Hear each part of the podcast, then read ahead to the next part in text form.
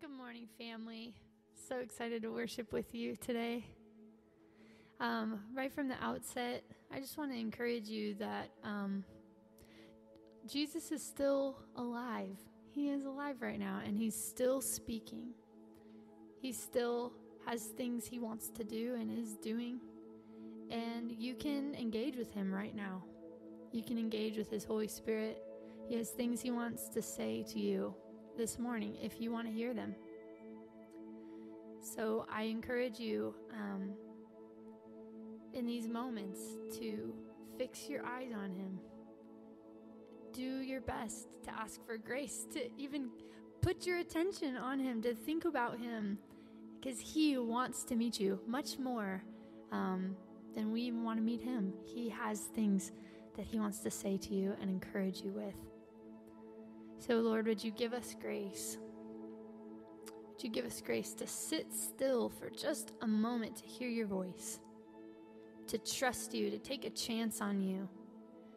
Um, through journaling, through worshiping, through praying, through silence, that you would speak to us and that you will show up for us if we um, put our eyes on you. Give us grace. We love you, Lord.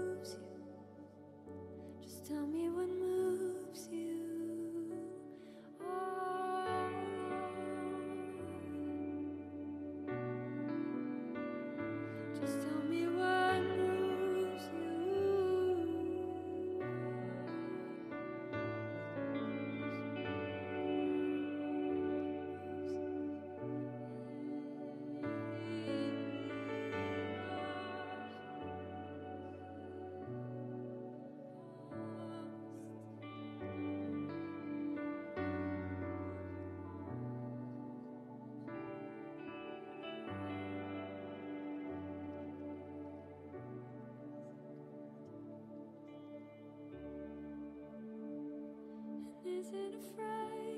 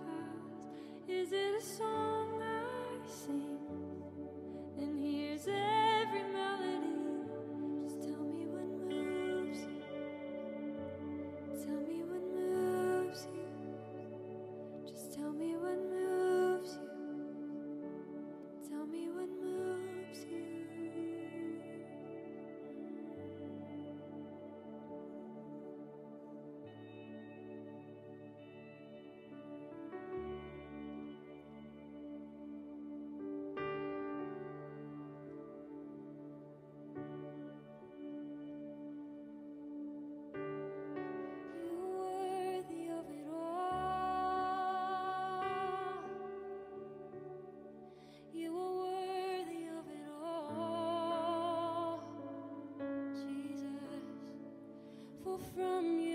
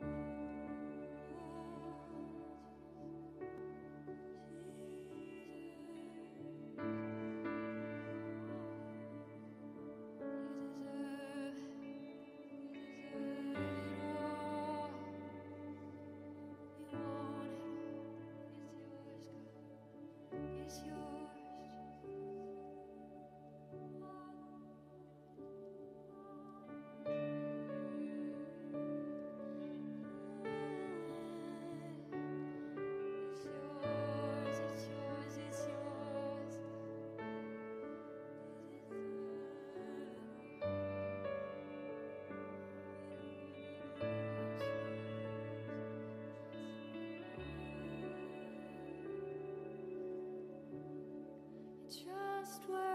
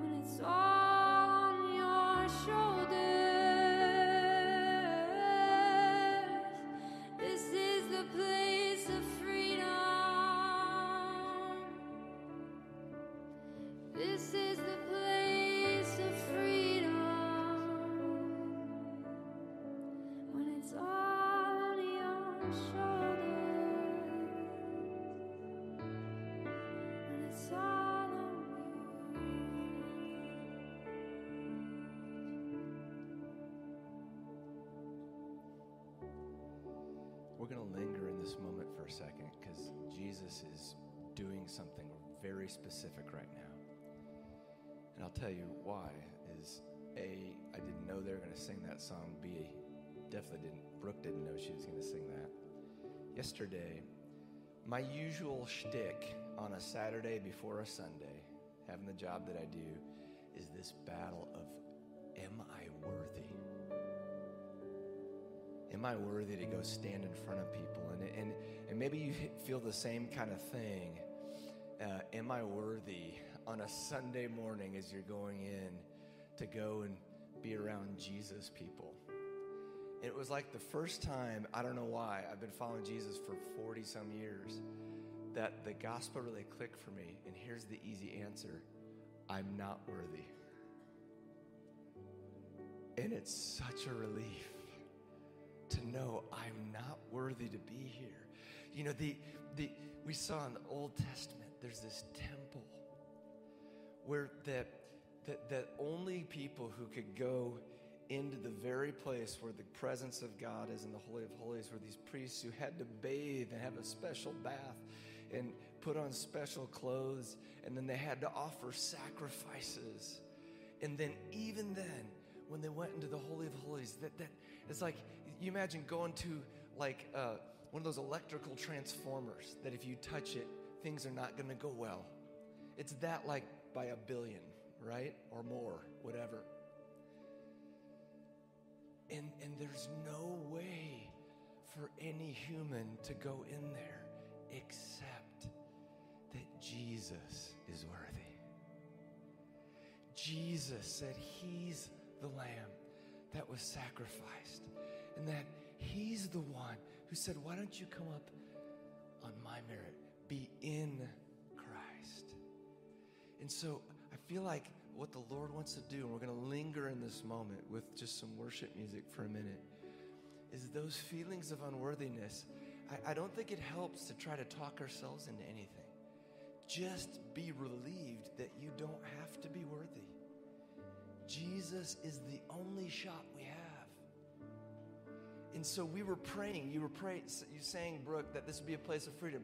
the prayer kept on coming to me this morning. Let this be a place of relief where we're here, we can come and we finally can lay all of our stuff down. We can finally come, no prepping, just as we are, and receive the forgiveness of God. He's not mad, He can't wait. The only way to get in the presence of God is through what Jesus has done for us. That's the only. We can never behave well enough, we can never pray enough or watch enough Jesus videos or whatever. We can't do it. So come and receive. Could we receive the relief of the worthiness of Jesus' sacrifice? That we're never going to get past that is the only way we have access to the presence of God. So, Father, will you bring the truth of the gospel of Jesus to us? Lord, unearth and surface those feelings of unworthiness that we cannot fix we're not meant to fix. You want to, Daddy. You want to come and just take us by the chin and say, Look me in the eye. I forgive you. Everything is fine. It's on my ticket. You're here. It's on my invitation. You're here. So let's linger in this for just a moment to let the Holy Spirit do the work. Sometimes it hurts first before we kind of can get the yucky out of our hearts. So let's just stay here for a minute.